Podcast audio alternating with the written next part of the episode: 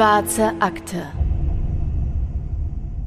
Es ist ein ganz normaler Tag für die 18-jährige Donna und die 19-jährige Jodie. Genau genommen ist es der 29. Juli 1976, ein Donnerstag. Die Sonne steht hoch am Himmel und die beiden Mädels sitzen in Jodies Auto und genießen ihre Mittagspause. Donna ist Rettungssanitäterin und Jodie arbeitet als Krankenschwester. Wir befinden uns übrigens in Pelham Bay in einer New Yorker Wohngegend, die bekannt ist für den Pelham Bay Park. Das ist der größte Park New York City und damit sogar größer als der Central Park. Es ist 13.10 Uhr, als ein Mann an das Auto herantritt. Bevor die beiden Frauen Zeit haben, überhaupt zu reagieren, da zieht dieser Mann schon eine Pistole und schießt. Donna wird sofort getötet und Jody trifft eine Kugel in den Oberschenkel. Der Mann feuert noch ein drittes Mal, doch er verfehlt. Dann dreht er sich um und geht schnell davon. Das alles kam einfach so, aus dem Nichts. Der Mann kannte die beiden Frauen nicht mal. Drei Monate später, mittlerweile ist Oktober, geschieht etwas ganz Ähnliches.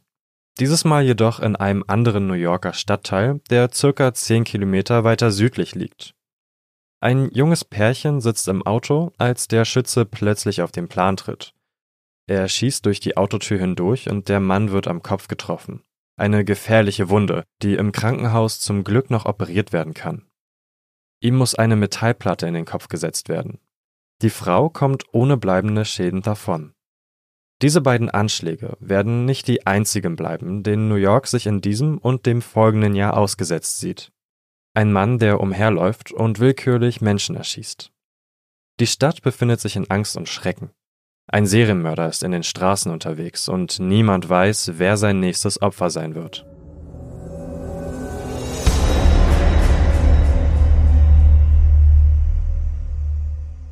Und damit herzlich willkommen zu einer neuen Folge der Schwarzen Akte. Ich bin Anne. Und ich bin Patrick.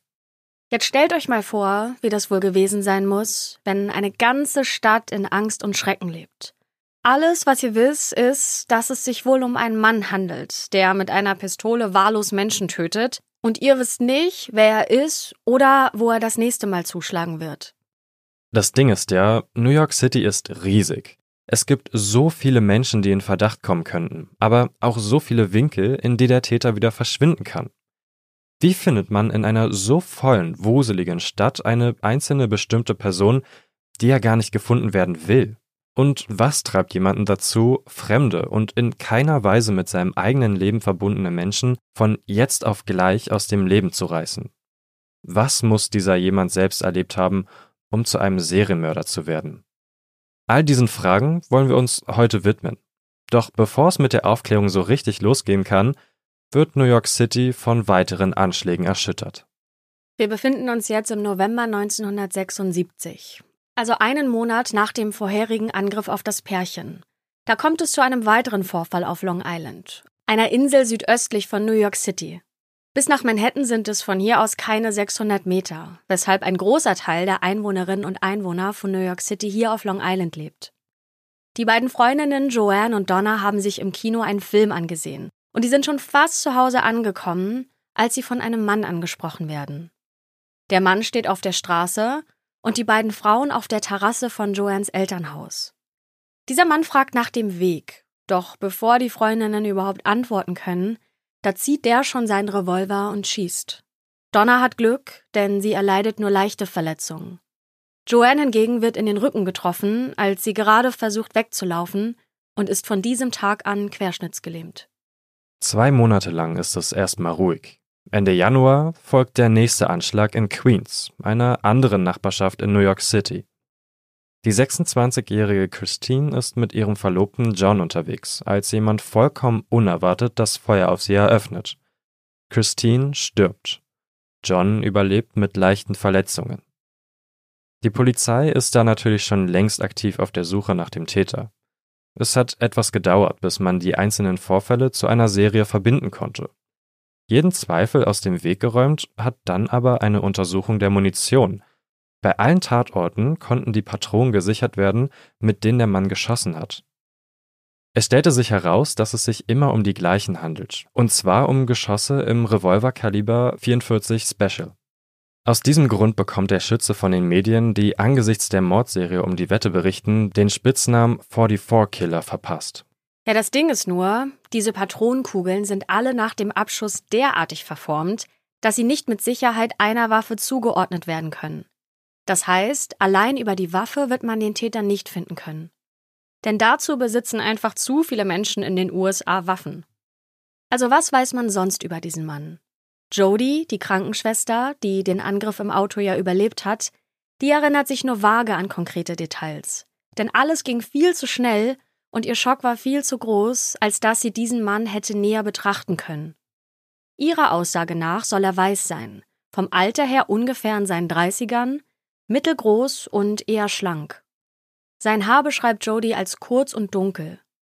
Diese Angaben helfen schon mal weiter, sind aber natürlich zu ungenau für eine Fahndung. Es gibt einfach zu viele Männer in New York City, auf die genau diese Beschreibung zutrifft. Aber wenn man sich die ganzen Anschläge zusammen anschaut, dann lässt sich eine interessante Parallele erkennen, die auch etwas über den Täter aussagt. Die Opfer sind überwiegend weiblich. Zwei Männer waren bisher involviert und einer von ihnen hatte lange Haare. Das war der, dem eine Metallplatte in den Kopf eingesetzt werden musste nach dem Angriff. Die Theorie damals lautete also, dass der Täter den Mann womöglich für eine Frau gehalten haben könnte. Und es gibt noch eine Gemeinsamkeit. Der Schütze scheint es auf junge Frauen mit langen dunklen Haaren abgesehen zu haben. Sein Muster ist immer ähnlich. Er schlägt in ruhigen Wohnvierteln zu und überrascht die Opfer in Situationen, in denen sie nicht mit einem Angriff rechnen. Während sie im Auto sitzen zum Beispiel oder über die Straße laufen. Die Polizei ist sich sicher, es mit einem geistig schwer gestörten Menschen zu tun zu haben. Wieso sonst sollte man ganz zufällig Leute angreifen? Nur, wie zur Hölle bekommt man den Täter zu fassen, bevor er noch mehr Schaden anrichten kann? Fest steht, dass man dafür ein verdammt gutes Team braucht. Für die Suche nach dem Täter wird also die Operation Omega ans Leben gerufen, zu der auch stetig neue Ermittlerinnen und Ermittler dazu stoßen. Nicht nur personell wächst das Team mit jeder Attacke weiter, sondern auch die finanziellen Ressourcen werden größer. Man tut wirklich alles, um diesen gefährlichen Mann zu fassen, und an Geld soll es dabei nicht scheitern. Am Höhepunkt der Operation arbeiten rund 200 Ermittlerinnen und Ermittler an diesem Fall. Es gilt als Ehre, der Operation Omega zugeteilt zu werden. New York City befindet sich ja im Ausnahmezustand, und wem es gelingt, in dieser brenzligen Situation den Mörder zu fassen, der darf auf jeden Fall mit diversen Auszeichnungen rechnen, was natürlich ja irgendwie ein zusätzlicher Anreiz ist. Namhafte Polizisten schließen sich dem Team an. Und die arbeiten alle so viel, dass bei vielen unter ihnen der Schlaf zu kurz kommt und das Privatleben fast komplett in den Hintergrund rückt.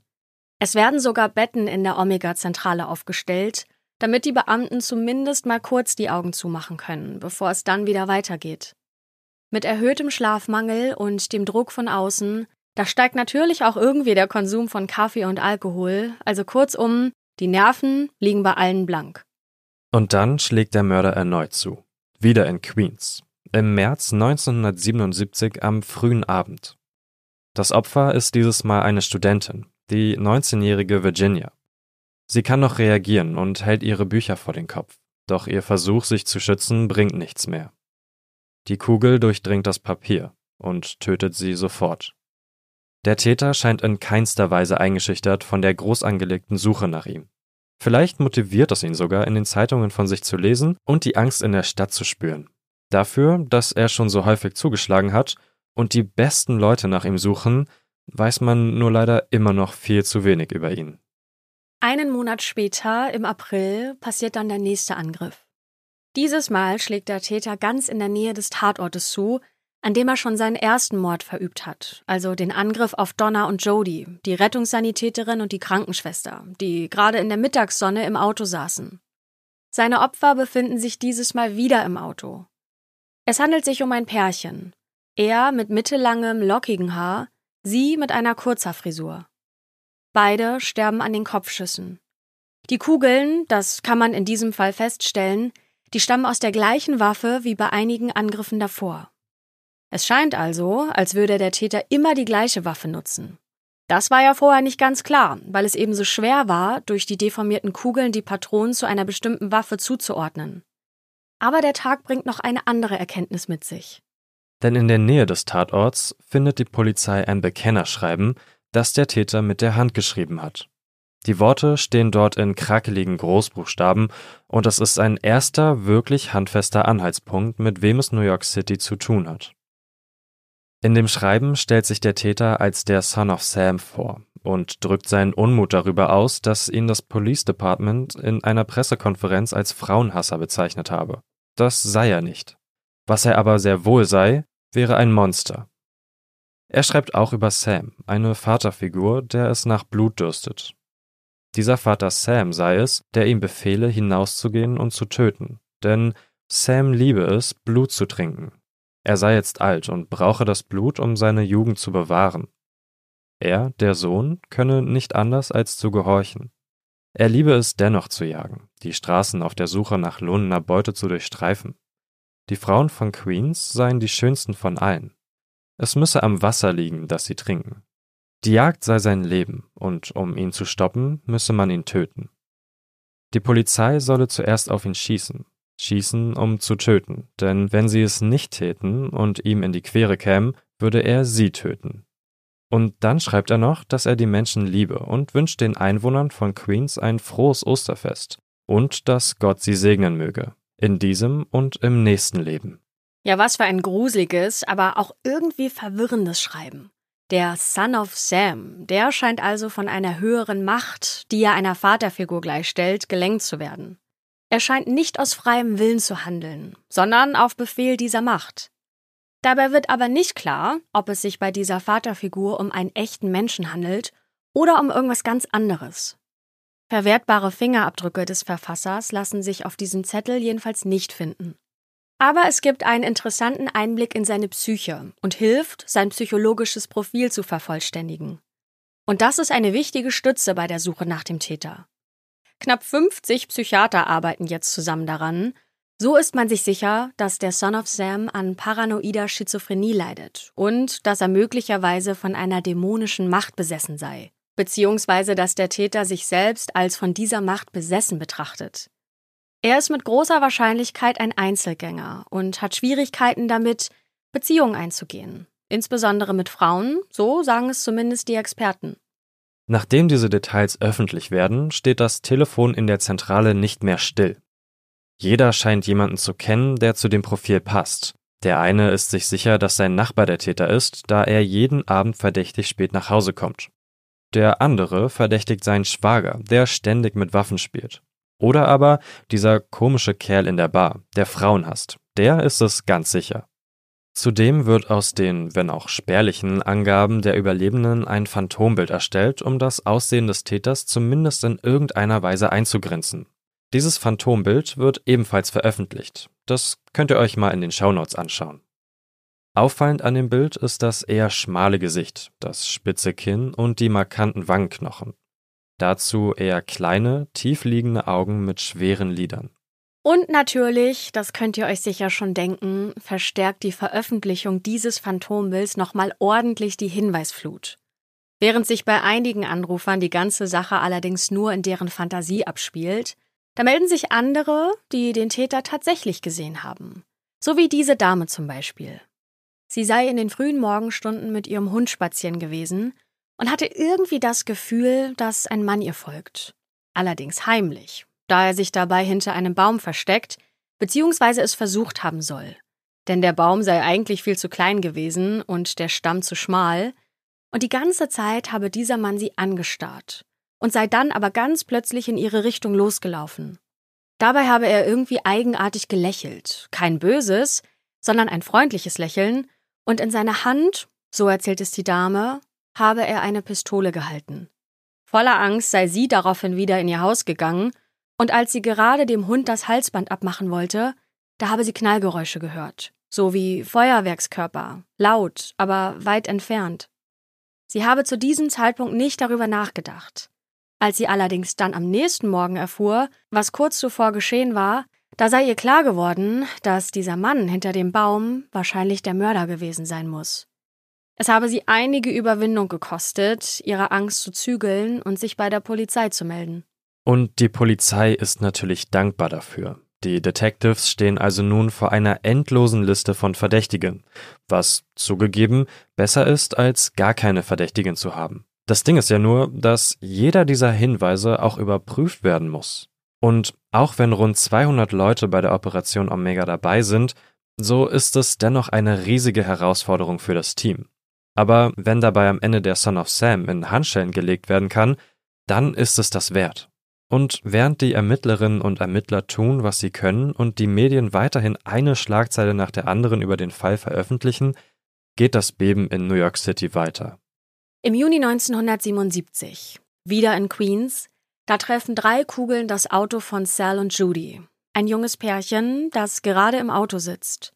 Beide haben allerdings riesiges Glück und kommen nur mit leichten Verletzungen davon. Einen Monat später schlägt der Son of Sam erneut zu. Wieder ist das Paar sehr jung, beide 20 Jahre alt. Stacy und Robert hatten gerade ihr erstes Date und küssen sich im Auto, als der Täter das Feuer auf sie eröffnet. Das Auto ist unter einer Straßenlaterne an einem Park im Süden von Brooklyn geparkt und muss sich wie auf einem Präsentierteller dargeboten haben. Vier Schüsse dringen durch das Autofenster und treffen beide an den Köpfen. Sie verliert durch den Angriff ein Auge, er stirbt. Es ist ja auch wirklich immer das gleiche Schema. Frauen oder junge Pärchen, meist im Auto, gefeuert durch das Autofenster. Ein kurzer, schneller Angriff und dann flieht der Täter. Allem Anschein nach benutzt er dabei immer dieselbe Waffe. Er schlägt meist in ruhigen Wohnvierteln zu, aber eben auch tagsüber, wo er durchaus Gefahr läuft, beobachtet zu werden. Fast wirkt es, als wäre es ihm egal gefasst zu werden aber als wolle er es der Polizei gleichzeitig auch nicht zu leicht machen. So etwas in der Art hat er auch sein Schreiben suggeriert. Erschießt mich zuerst, bevor ich euch erschieße.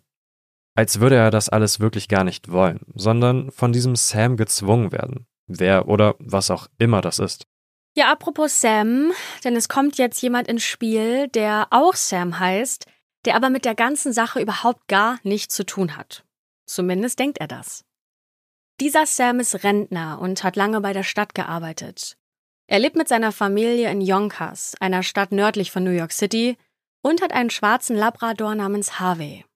Soweit alles klar, denn vielleicht wird es jetzt ein bisschen verwirrend. Rentner Sam hat mehrere anonyme, aber handgeschriebene Briefe bekommen, in denen sich der Verfasser über Harveys lautes Bellen beschwert. Erst beginnt es mit der höflichen Bitte, Labrador Harvey doch bitte ruhig zu stellen, damit er nicht den ganzen Tag lang jault. Als das aber nicht geschieht, da erhält Rentner Sam folgende Zeilen. Jetzt weiß ich, was für eine Person Sie sind und was für eine Familie Sie haben. Sie sind grausam und rücksichtslos. Sie haben keine Liebe für andere Menschen. Sie sind egoistisch. Mein Leben ist jetzt zerstört. Ich habe nichts mehr zu verlieren. Ich sehe, dass es keinen Frieden in meinem Leben oder dem Leben meiner Familie geben wird, bis ich ihres beende. Okay, das ist wirklich eine sehr heftige Reaktion auf einen bellenden Hund. Rentner Sam meldet den Vorfall jedenfalls bei der Polizei, doch die wird nicht aktiv. Einige Tage später hört er einen Schuss hinter dem Haus und findet Harvey dort blutend auf dem Boden. Er sieht noch einen Mann in Jeans und mit gelbem Hemd davonlaufen. Da sich die Lage nun durchaus zugespitzt hat, startet die Polizei Ermittlungen und untersucht auch die Briefe. Und ja, es ist dieselbe Handschrift, derselbe Verfasser wie der des Bekennerschreibens an dem einen Tatort. Der Son of Sam hat Harvey angeschossen. Nur, dass zu diesem Zeitpunkt noch niemand die Verbindung zwischen den beiden Vorfällen zieht. Hier immerhin eine gute Nachricht für euch. Harvey überlebt den Angriff. Der Tierarzt kann ihn retten. Diese Hundegeschichte geht aber noch weiter, denn wenig später findet ein Unbeteiligter namens Jack, der auch in der Region wohnt und auch einen Hund besitzt, einen merkwürdigen Genesungswunsch in seinem Briefkasten. Unterzeichnet ist dieser Genesungswunsch von einem Sam. Sam, der Rentner und Labradorbesitzer. Er wünscht Jack in diesem Schreiben alles Gute nach seinem Sturz vom Dach. Ja nur, dass Jack nie von dem Dach gestürzt ist. Und dass Rentner Sam diese Worte überhaupt gar nicht geschrieben hat. Der Karte liegt auch ein Bild bei von einem deutschen Schäferhund. Ein wichtiges Detail, denn in der letzten Zeit war nicht nur Sams eigener Labrador Harvey, sondern auch ein Schäferhund in der Nachbarschaft angeschossen worden. Rentner Sam und Jack, die sich vorher auch noch nie getroffen hatten und gar nicht kennen, Die vernetzen sich jetzt, um sich über diese merkwürdige Situation auszutauschen. Dass hier in dieser Gegend ein gewaltbereiter Mann herumläuft, der Hunde hasst, das ist offensichtlich. Aber warum diese Briefe? Und was haben Rentner Sam und Jack damit zu tun? Die beiden Männer schalten die lokale Polizei ein. Teilweise haben sie sogar familiäre Verbindungen zum örtlichen Police Department. Der Sohn von Jack zieht aus der ganzen Situation eine höchst interessante Schlussfolgerung. Er erinnert sich an einen eigenartigen Kerl, der Anfang 1976, also in dem Jahr, in dem die Mordserie begann, ein Zimmer in ihrem Haus gemietet hatte. Sein Name lautet David. Er erinnert sich an ihn, weil er seine 200 Dollar Kaution danach nicht wieder abgeholt hat und weil er auch immer Probleme mit ihrem Hund gehabt hat. Aber passt auf, denn es bleibt verwirrend. Es gibt noch einen dritten Brief, den ein gewisser Craig erhalten hat. Craig ist stellvertretender Sheriff, Nachbar von David und auch Hundebesitzer. In diesem Brief ist die Rede von einer Dämonengruppe, die aus dem Rentner Sam, Jack und Craig besteht also allen drei Männern, die vollkommen zufällig diese anonymen Briefe bekommen haben. Wenn jetzt also dieser David die Briefe geschrieben hat, dann beweist das erstmal nur, dass er wohl etwas seltsam ist und vielleicht ein Problem mit Hunden hat. Aber nicht, dass er auch der Son of Sam ist. Ein paar kluge Köpfe hegen diesen Verdacht, aber der ist noch alles andere als stichfest. Ein Mann mit einer Schusswaffe. Gerede von Dämonen. Könnte das was sein? Da ist einmal der Kerl, der Hunde anschießt, und einmal der Kerl, der Menschen erschießt. Wie das jetzt aber zusammenbringen? Die lokale Polizei hat also David in der Hundeangelegenheit auf dem Schirm. Aus ihren Datenbanken können sie schnell seine Adresse und auch die Registrierungsnummer seines Ford Galaxy ermitteln und erfahren dabei auch, dass ihm sein Führerschein gerade erst entzogen worden ist. Vorsichtig holen sie noch weitere Informationen über ihn ein, aber ohne dass er davon Wind bekommt. Sowas wie Alter, Aussehen, Körperbau, der übrigens zum Körperbau vom Son of Sam passen würde. David ist außerdem ehemaliger Mitarbeiter bei einer Security-Firma in Queens und das könnte zum Beispiel seine Waffenkenntnis erklären. Er wurde allerdings gekündigt, und zwar in dem Monat, in dem der erste Son of Sam-Mord geschehen ist. David soll offiziell nun als Taxifahrer arbeiten, aber von den Taxiunternehmen in der Region kennt ihn keiner.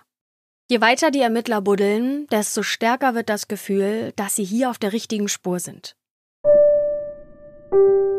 Werbung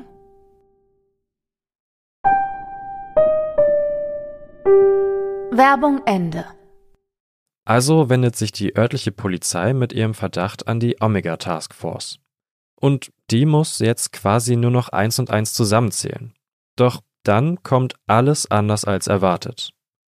Denn es ist der Zufall, der hilft. Am 9. August 1977, nur wenige Tage nach dem letzten Mord, fällt einer Zeugin ein Mann auf, der eine Waffe in der Hand hält. Dieser Mann war aus einem Auto gestiegen, das er im Parkverbot geparkt hatte.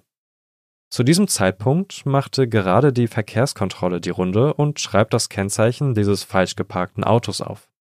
Die Zeugin informiert die Polizei und die muss nur noch alle an diesem Abend als Falschparker registrierten Autos überprüfen. Eines davon gehört David.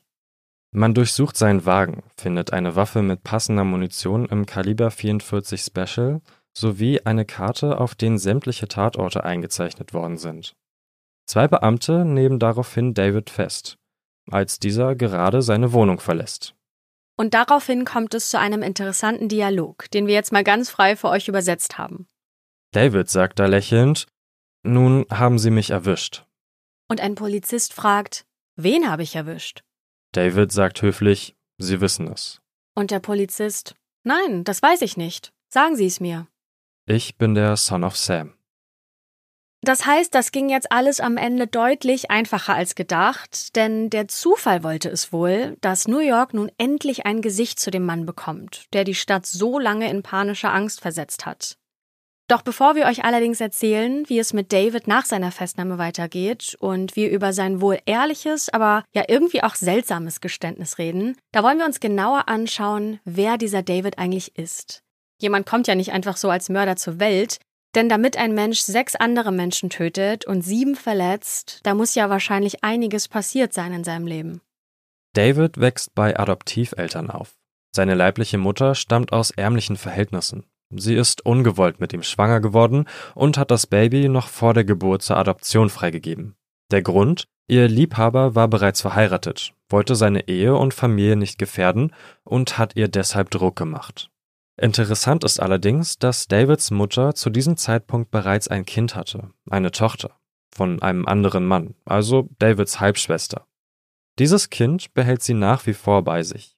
Trotz allem, trotz ungewollter Schwangerschaft und der Zwangsadoption, bleibt die Mutter bei ihrem Liebhaber, bis dieser zwölf Jahre später an Krebs stirbt. David hat ein gutes Leben bei seiner Adoptivfamilie. Seine neuen Eltern kümmern sich liebevoll um ihn. Es mangelt ihm nicht an Aufmerksamkeit und Geschenken. Eigentlich sollte also alles gut sein, oder? Wenn man liest, was der erwachsene David von heute über seine Kindheit schreibt, dann klingt das aber alles andere als gut und problemfrei.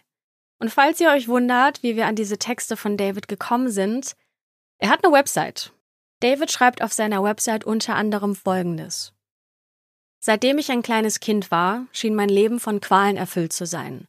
Ich hatte oft Anfälle, bei denen ich mich auf dem Boden wälzte. Manchmal wurden dabei Möbel umgestoßen. Wenn diese Anfälle kamen, dann fühlte es sich an, als ob etwas in mich eindrang. Meine Mutter hatte keine Kontrolle über mich. Ich war wie ein wildes und zerstörerisches Tier. Mein Vater musste mich am Boden festhalten, bis diese Anfälle aufhörten. Als ich auf eine öffentliche Schule ging, war ich so gewalttätig und störend, dass ein Lehrer, der so wütend auf mich geworden war, mich in einen Würgegriff nahm und mich aus seinem Klassenzimmer warf. Ich geriet auch an viele Kämpfe. Manchmal fing ich grundlos an zu schreien. Meine Eltern wurden dann von Schulbeamten angewiesen, mich zu einem Kinderpsychologen zu bringen. Ansonsten würde ich von der Schule verwiesen werden. Ich musste zwei Jahre lang einmal pro Woche zu diesem Psychologen gehen, doch die Therapiesitzungen hatten keine Auswirkung auf mein Verhalten. Während dieser Zeit meines Lebens litt ich auch unter schweren Depressionsschüben. Wenn mich dieses Gefühl überkam, versteckte ich mich stundenlang unter meinem Bett. Ich verschloss mich auch in einem Schrank und saß dort vom Morgen bis zum Nachmittag, völlig im Dunkeln. Ich verspürte eine Sehnsucht nach der Dunkelheit und fühlte den Drang, mich von Menschen fernzuhalten. Mit seinem Verhalten bereitet David seinen Adoptiveltern ziemliche Sorgen. Manchmal spricht er tagelang nicht mit ihnen. Stattdessen zieht er es vor, in seinem Zimmer zu bleiben und mit sich selbst zu reden. Trotz aller Versuche gelingt es den Eltern nicht, einen Zugang zu ihrem Sohn zu finden. Sie sehen, dass ihn etwas quält, aber selbst mit der Hilfe von Profis können sie ihm nicht helfen. Als David 14 Jahre alt ist, erkrankt seine Adoptivmutter an Krebs und stirbt innerhalb weniger Monate. Dass sie einige Jahre zuvor schon einmal mit dem Krebs kämpfen musste und ihn damals aber besiegt hat, haben seine Eltern David nicht erzählt. Ihr Tod bedeutet einen Verlust für David und seinen Vater, der nicht in Worte zu fassen ist. Seine Mutter ist, so gut es ihm ging, immer eine Stütze für David gewesen, und ohne sie stürzt David noch tiefer in seine Hoffnungslosigkeit. Er zieht sich immer weiter in sich selbst zurück. Seine Schulnoten sinken dramatisch. Sein Glaube an Gott wird im Fundament erschüttert. Für ihn gibt es nur eine Erklärung für das, was passiert ist. Der Tod seiner Mutter muss Teil eines Planes sein, um ihn, David, zu zerstören. Da sein Vater sechs Tage die Woche, zehn Stunden am Tag arbeiten muss, verbringt David viel Zeit alleine. Noch mehr als zuvor. Er kämpft sich irgendwie durch die Highschool und schafft seinen Abschluss. 1971, da ist David 18 Jahre alt, heiratet sein Vater erneut. Allerdings werden die neue Frau und David so gar nicht warm miteinander, und die Konsequenz daraus ist, dass der Vater mit der neuen Frau in eine Rentnergemeinschaft nach Florida zieht und David mit dem der Vater sowieso total überfordert ist, sich selbst überlassen wird. David beschließt, für ein paar Jahre erstmal zum Militär zu gehen. 1975, da ist er 22 und hat den Militärdienst schon hinter sich gelassen, da macht er die Bekanntschaft einiger Leute, die tief im Okkultismus verstrickt sind. Für alle, die das gerade nicht direkt einordnen können, kann man als die Lehre von geheimen, verborgenen Dingen verstehen, also quasi als Überbegriff für unterschiedlichste Phänomene, Praktiken und Weltanschauungen, die meist übersinnlicher und mystischer Natur sind. David hatte schon immer ein Fable für dieses Gedankengut. Schon als Kind haben ihn Hexerei und Satanismus fasziniert. Vor allem, da er immer wieder das Gefühl hatte, von einer teuflischen Kraft besessen zu sein. Diese Kraft, so schreibt David auf seiner Website, hat ihn auch im jungen Erwachsenenalter noch im Griff. Überall, wo er hingeht, scheint es Zeichen oder Symbole zu geben, die ihn auf Satan hinweisen. Er beginnt sich tiefer in satanistische Inhalte einzulesen und verschiedene okkulte Rituale und Beschwörungen zu praktizieren. Realität und Fantasie verschwimmen immer mehr ineinander und David kann nicht mehr unterscheiden, was wahr ist und was nicht. Und so geht David seinen Weg. Dieser Weg führt ihn immer tiefer in die Gewalt, aber er sieht auch noch eine interessante Begegnung für ihn vor. Mit dem Tod seiner Adoptivmutter kann David nämlich auch Jahre später noch nicht wirklich abschließen, und so trifft er die Entscheidung, nach seiner leiblichen Mutter zu suchen. Und findet sie auch. Plötzlich hat David wieder eine Art Familie. Denn eine Zeit lang steht David mit seiner leiblichen Mutter und seiner Halbschwester in regem Kontakt. Das geht eine Weile gut, bis David beginnt, sich von den beiden zu distanzieren. Er erfindet Ausreden, um sie nicht weiter besuchen zu müssen, man könnte sagen, dass David und seine leibliche Familie zu diesem Zeitpunkt schon gar nicht mehr in derselben Realität leben. Wir dürfen auch nicht vergessen, auch wenn sie blutsverwandt sind, diese beiden Frauen sind für David letztendlich doch vollkommen fremde Menschen. Und so führt Davids Weg ihn weiter, immer weiter in seine eigene Realität, bis er an den Punkt angelangt, an dem es kein Zurück mehr gibt. Der Punkt, an dem die Gewalt die Kontrolle übernimmt. Gewalt, angefeuert von seiner Wut und Frustration gegenüber Frauen. Denn auch auf romantischer Ebene hat David in seinem Leben nicht wirklich gute Erfahrungen mit Frauen gemacht. Er hatte zwar mal eine kurze Beziehung, allerdings fand diese nur in seiner Realität statt. Für die Frau war David einfach nur ein Freund. Eine seiner wenigen sexuellen Erfahrungen hatte er mit einer Prostituierten in Korea, wobei er sich mit einer Geschlechtskrankheit ansteckte. Die Website truetv.com hat einen Brief veröffentlicht, den David an seinen Vater im sonnigen Florida schreibt. Darin wird deutlich, wie es ihm geht. Es ist kalt und düster hier in New York, aber das ist in Ordnung, weil das Wetter zu meiner Stimmung passt. Düster. Papa, die Welt wird jetzt dunkel. Ich spüre es immer mehr. Die Menschen entwickeln einen Hass auf mich. Du würdest nicht glauben, wie sehr manche Menschen mich hassen. Viele von ihnen wollen mich töten. Ich kenne diese Leute nicht einmal, aber sie hassen mich trotzdem. Die meisten von ihnen sind jung. Ich gehe die Straße entlang und sie spucken auf mich und treten mich. Die Mädchen nennen mich hässlich. Sie stören mich am meisten. Die Jungs lachen nur. Wie auch immer, die Dinge werden sich bald zum Besseren wenden. Fast einen Monat lang sperrt David sich nach diesem Brief in seiner winzigen Wohnung ein gequält von seinen inneren Dämonen. Er verlässt die Wohnung nur, um Essen zu besorgen. Zu diesem Zeitpunkt ist er kurz davor, seinen ersten Mord zu begehen. Und damit springen wir wieder vor an den Punkt, an dem David nach seiner Festnahme im Verhörraum sitzt. Dort erzählt er ruhig von jedem einzelnen der Morde, von jedem Schuss. Er verheimlicht gar nichts. Die Details, die er über die Angriffe liefert, die lassen auch gar keinen Zweifel daran, dass er wirklich der Son of Sam ist. Aber noch fehlen einige Puzzleteile in dem Bild. Warum hat David sich Son of Sam genannt? Und warum überhaupt Mord? Warum hat er sich kein anderes Ventil für die Gewalt in ihm gesucht? Die Antworten auf diese Fragen hängen zusammen. Wir hatten ja vorhin schon mal ganz kurz angesprochen, dass David zwar ein sehr ehrliches, aber ja doch irgendwie seltsames Geständnis abliefert. Und darüber wollen wir jetzt sprechen. Denn dieses Geständnis fügt alle Teile zu einem großen Bild zusammen. David erklärt nämlich, dass er die Morde nicht aus freiem Willen begangen habe, sondern dass er dazu gezwungen worden sei. Genauer gesagt seien ihm die Morde befohlen worden, und zwar von den Dämonen, die sein Leben kontrollieren. Einer dieser Dämonen sei der Hund seines ehemaligen Nachbarn, dem Rentner Sam. Dieser Hund, ihr erinnert euch an Harvey, habe während satanischer Rituale das Blut hübscher junger Frauen von ihm verlangt. David habe sich erst geweigert, aber dann doch nachgegeben, um den Qualen zu entkommen, die der Dämon ihm bereitete. Er sei durch die Straßen gelaufen und habe darauf gewartet, dass der Dämon ihm ein Zeichen gebe, welche Frau er opfern sollte. Kommuniziert habe der Hund mit ihm über sein Gebelle, ein Geräusch, das David ziemlich schnell in den Wahnsinn getrieben hat, weil er es absolut nicht aushalten kann. Was man ja auch an dem Brief gesehen hat, den er dem Besitzer geschrieben hat. Der Hund seines Nachbarn sei nicht der einzige Dämon, der ihn aus der Fassung bringt. Und das ist auch der Grund, warum David Hunde in seiner Nachbarschaft angegriffen hat. Er hat versucht, die Dämonen loszuwerden. Dann klären wir jetzt mal noch die Frage, warum sich David Son of Sam genannt hat. Denn die Antwort ist einfach. Den Namen hat David wohl in Anlehnung an Sam, also Rentner Sam, den Besitzer von Hund Harvey, gewählt, also dem Hund, in dem der Dämon lebt, der David befohlen hat zu töten. Das schreiben zumindest einige unserer Quellen so. Aber es gibt noch einen anderen Sam in dieser Geschichte.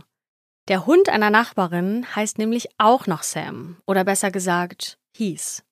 Denn David hat angeblich auch diesen Hund getötet. Die Dämonenerklärung, das könnt ihr euch sicher vorstellen, wird von einigen Ermittlern der Polizei angezweifelt.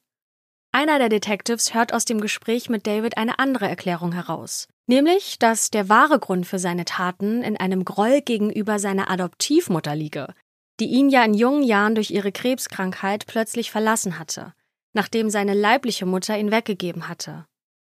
Ein weiterer Grund sei zudem in seiner Unfähigkeit, Beziehungen mit Frauen aufzubauen zu finden was seine Abneigung gegen sie vielleicht noch erhöht habe. Die ganze Story mit den Dämonen habe sich David, so jedenfalls der Detective, nur zurechtgelegt, um im Fall einer Festnahme die Behörden davon zu überzeugen, dass er geisteskrank sei. David soll zugegeben haben, dass die Verfolgung von Frauen zu einem nächtlichen Abenteuer für ihn geworden sei. Wenn er in einer Nacht kein Opfer fand, sei er zu früheren Tatorten zurückgekehrt, um sich zu erinnern.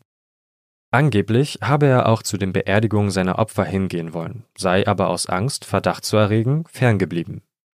Es habe ihm auch großes Vergnügen bereitet, seinen Fall in den Medien zu verfolgen. Das sind also die zwei Versionen dessen, was wirklich hinter der Mordserie steckt. Die Frage ist jetzt also, kann man David glauben? Ist er zurechnungsfähig? Und falls er es nicht ist, kann er überhaupt für seine Taten verurteilt und bestraft werden? Das ist ja auch schon häufiger vorgekommen, dass ein Täter oder eine Täterin psychisch so krank ist, dass man ihm oder ihr juristisch keine Schuld für die Verbrechen zugestehen kann. In Davids Fall ist das allerdings nicht so. Er wird offiziell für zurechnungsfähig erklärt und im Frühsommer 1978 vor Gericht gestellt. Während des Prozesses soll er eines seiner Opfer als Hure beschimpft haben und betont, ich zitiere, ich würde sie wieder töten. Ich würde sie alle noch einmal töten. David wird zu insgesamt sechsmal 25 Jahren Haft verurteilt. Er erhält also für jeden Mord die zu der Zeit zulässige Höchststrafe. Damit wird er den Rest seines Lebens hinter Gittern verbringen und New York City kann endlich aufatmen.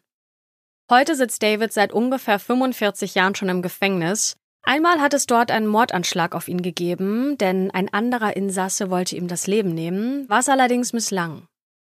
Seit 2002 wird alle zwei Jahre geprüft, ob ihm eine Freilassung auf Bewährung gewährt werden kann. Bisher war das aber nicht der Fall. Im Gefängnis hat David, der aus einem jüdischen Elternhaus stammt, sich dem evangelisch-christlichen Glauben zugewandt und in seiner Beziehung zu Gott einen neuen Sinn für sein Leben gefunden.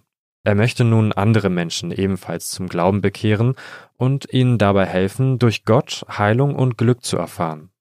Deshalb will er nicht mehr Son of Sam genannt werden, sondern Son of Hope, also Sohn der Hoffnung. Im Gefängnis ist er zudem in der Seelsorge für andere Gefangene tätig. Und auch dafür dient seine Website. Sie ist ein Ort, auf dem er sein Gedankengut teilen kann. Er führt dort unter anderem ein Tagebuch aus der Haft, gibt Tipps für Teenager, die es gerade nicht so leicht haben, und überforderte Eltern, nennt Wege, die zum Glauben führen und hat auch eine extra Sparte mit Inhalten zum Thema Satanismus. Wer sich das näher anschauen möchte, wir verlinken euch die Seite in den Show Notes. Und kurze Randnotiz, er betreibt die Webseite nicht selbst, sondern mit externer Hilfe. Das klingt ja alles danach, als hätte sich David in der Haft ein komplett neues Leben aufgebaut. Ja, so, als wäre er fast ein neuer Mensch geworden. Das zumindest kommuniziert er so in der Öffentlichkeit. Denn er schreibt unter anderem, ich war in den Okkultismus verwickelt und wurde verbrannt. Ich wurde ein grausamer Mörder und habe mein Leben weggeworfen und das Leben anderer zerstört. Jetzt habe ich entdeckt, dass Christus meine Antwort und meine Hoffnung ist. Er hat die Ketten der geistigen Verwirrung und Depression gebrochen, die mich gefangen hielten. Heute habe ich mein Leben in seine Hände gelegt. Ich wünschte nur, ich hätte Jesus vor all diesen Verbrechen gekannt. Sie wäre nicht geschehen. Ja, ob David das jetzt hier alles wirklich ernst meint, was er schreibt, das weiß letztendlich nur er selbst. Irgendwie ist das ja aber auch skurril. Oder was meint ihr? Da dreht jemand erst vollkommen in einem von irgendwelchen Dämonen befohlenen Tötungswahn durch und zerstört damit das Leben so vieler Menschen, um dann aber im Gefängnis eine komplette Kehrtwende zu vollziehen. Das klingt ja alles ein bisschen, naja, nennen wir es mal kurios. Ich, um ehrlich zu sein, kauf's ihm auch nicht zu 100 Prozent ab. Ich habe bei vielen Menschen schon gehört, was der Glauben bewirken kann. Ähm, da bin ich auch sehr gespannt, was ihr da draußen von haltet. Äh, wir haben ja schon gehört, dass er hier auch zwei Jahre lang, als er noch jung war, in der Therapie war, von der er allerdings gesagt hat, dass sie nichts gebracht hat. Also, ich weiß nicht, so ein bisschen ähnelt der Fall ja auch dem von letzter Woche, dass eine ganze Stadt durch einen Mörder in Angst und Schrecken versetzt worden ist. Was hältst du davon? Also für mich ist das ehrlich gesagt einfach ein äh, weirder Typ, der vielleicht sogar jetzt versucht im Gefängnis durch diese Kehrtwende, die er, äh, sagt man, eingeschlagen, ne? also diesen Wandel, den mhm. er jetzt mhm. vollzogen hat, ähm, weiß ich nicht. Ich will dem nichts unterstellen, aber es klingt fast so, als möchte er jetzt seinen Vorteil daraus ziehen. Wenn er sich wirklich verändert hat, super, ne, toll. Ähm, und wir dürfen natürlich auch nicht vergessen, dass da sicherlich auch eine psychische Erkrankung eine Rolle spielt, aber trotzdem ist es für mich also unentschuldbar, Menschen ähm, zu töten. Und ja, das finde ich schwierig. Und wir haben ja auch schon darüber gesprochen, dass er in seiner ähm, ja in seinen jungen Jahren eine Therapie gemacht hat. Da bin ich eh eine äh, große Verfechterin und finde, dass viel, viel mehr Menschen ähm, ja da mal professionelle Gespräche oder professionelle Unterstützung ähm, in Anspruch nehmen sollten, weil jeder hat irgendwelche Päckchen, ob groß, ob klein. Deswegen, ähm, ja, finde ich, dass das sowieso viel mehr Leute machen sollen. Und ich weiß es nicht, ob es ihm geholfen hätte, diese Therapiestunden in seinen jungen Jahren zu, ja, zu intensivieren, ne? ob das dann eine Veränderung mhm. gebracht hätte in seinem Erwachsenenleben, ob alle Leute noch gelebt hätten, er sie nicht umgebracht hätte, weiß ich nicht, ähm, kann ich nicht beurteilen. Ähm, aber es ist auf jeden Fall ein total verrückter Fall. Also ich kann mich erstmal sowieso nur dem anschließen, was du gesagt hast. Jeder sollte irgendwie eine Therapie machen.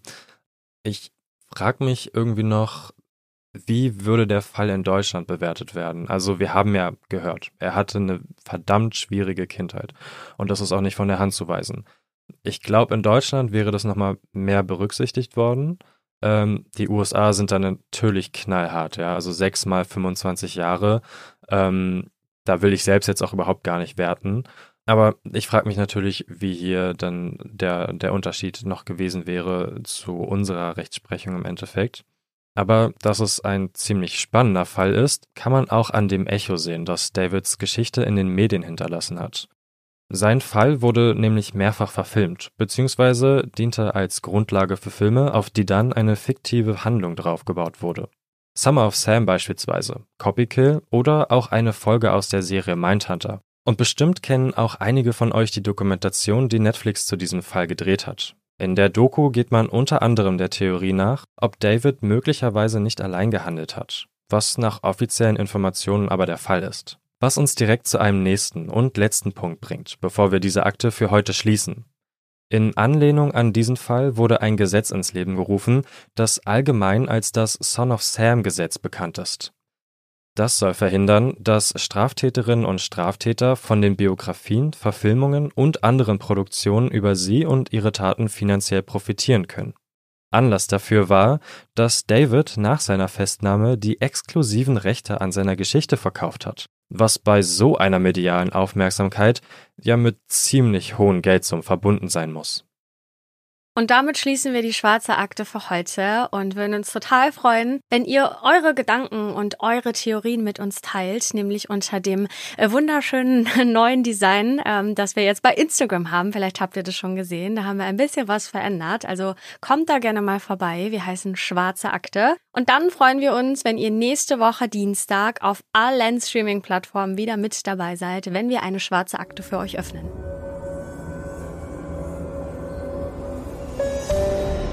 Wir sind eure Hosts Anne Luckmann und Patrick Strobusch. Redaktion Silva Hanekamp und wir. Schnitt Anne Luckmann. Mit der Stimme von Pia Rona Sachse. Ausführender Produzent Falco Schulte. Die Schwarze Akte ist eine Produktion der Julep Studios.